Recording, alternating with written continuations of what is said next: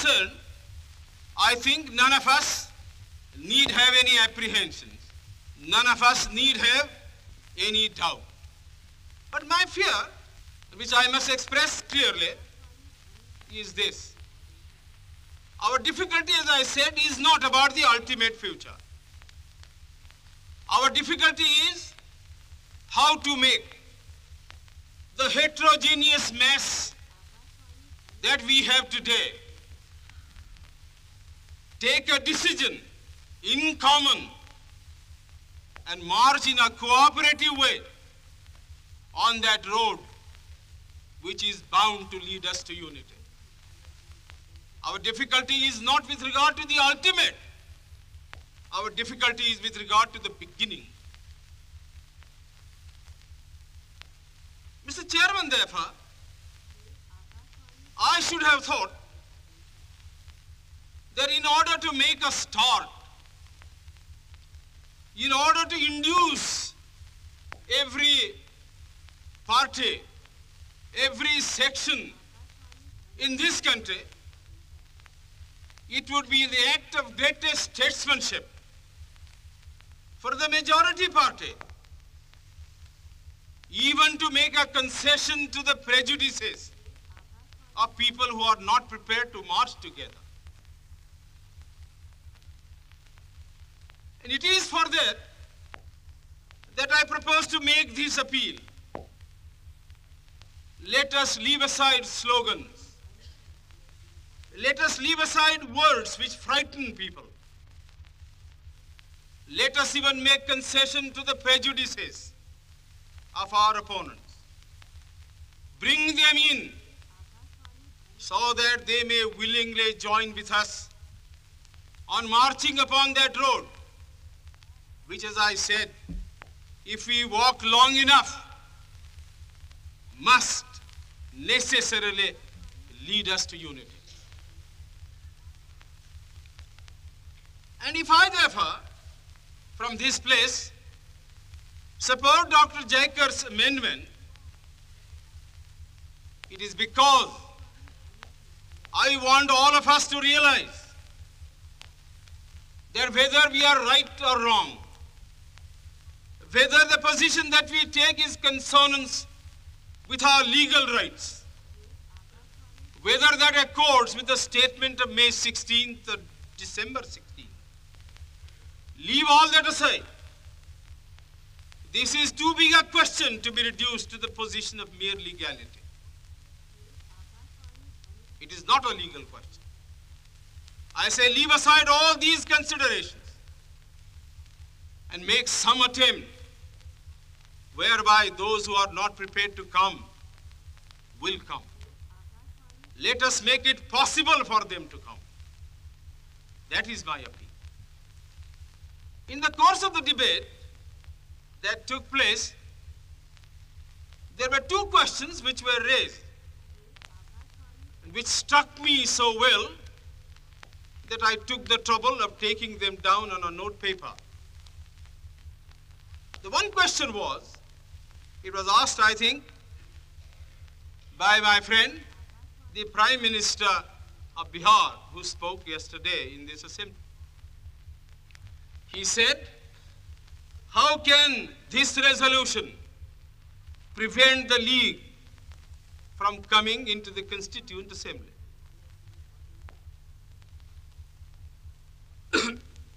Today, my friend Dr. Sham Prasad Mukherjee asked another question. Is this resolution inconsistent with the cabinet mission's proposal?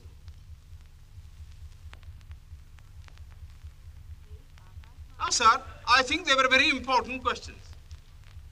And they are, they I think ought to be answered. And answered categorically. I do maintain that this resolution, whether it is intended to bring about the result or not, whether it is the result of cold calculation or whether it is a mere matter of accident, is bound to have the result of keeping the Muslim League out. And I'll substantiate what I said.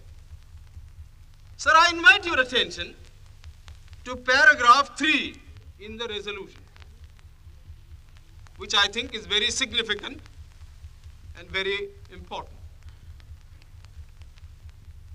Paragraph 3 envisages the future constitution of India. I do not know what is the intention of the mover of the resolution. But I take it that it is a sort of, after this resolution is passed, it will act as a sort of a directive to the Constituent Assembly to frame the Constitution in terms of paragraph 3 of the resolution. What does paragraph 3 speak of? Paragraph 3 says that in this country there shall be two different sets of polity. One at the bottom, the autonomous provinces or the states or such other areas as care to join a united India. These autonomous units will have full powers. They will have also residuary powers. At the top and over the provincial units, there will be a union government having certain subjects for legislation, for execution, and for administration. Sir, as I read this part of the resolution, I do not find any reference to the idea of grouping an intermediary structure between the union on the one hand and the provinces on the other. Now, reading this paragraph in the light of the cabinet mission's statement, or reading it even in the light of the resolution passed by the Congress at its Wardha session, I must confess that I am a great deal surprised at the absence of any reference to the idea of the grouping of the provinces. So far as I am personally concerned, I do not like the idea of grouping. I like a strong, united center. Much stronger than the center we had created under the Government of India Act of 1935. But, sir, these opinions, these wishes have no bearing on the situation at all. We have traveled a long road. The Congress party, for the reasons best known to itself, consented, if I may use the expression, to the dismantling of a strong center which had grown into this country as a result of 150 years of, of administration, and which I must say was to me a matter of great admiration and respect.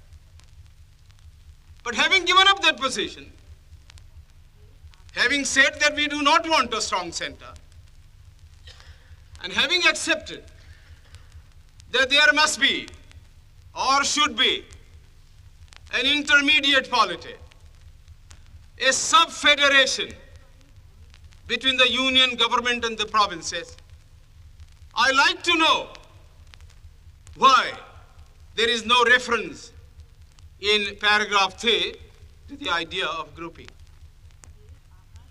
I quite understand that the Congress party, the Muslim League, and His Majesty's government is not ad idem on the interpretation of that particular idea about grouping. But I always thought, and I will be prepared to stand corrected if it's shown that I am wrong, that at least it was agreed by the Congress party that if the provinces who are to be within the different groups consent to form a union or a sub-federation, the Congress would have no objection to that proposal. I believe I am correct in interpreting the mind of the Congress party. So the question that I ask is this.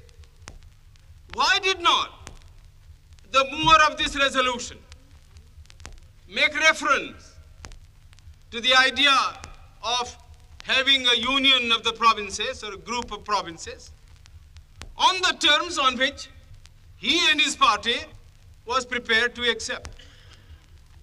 Why is the idea of union completely effaced from this resolution? I find no answer.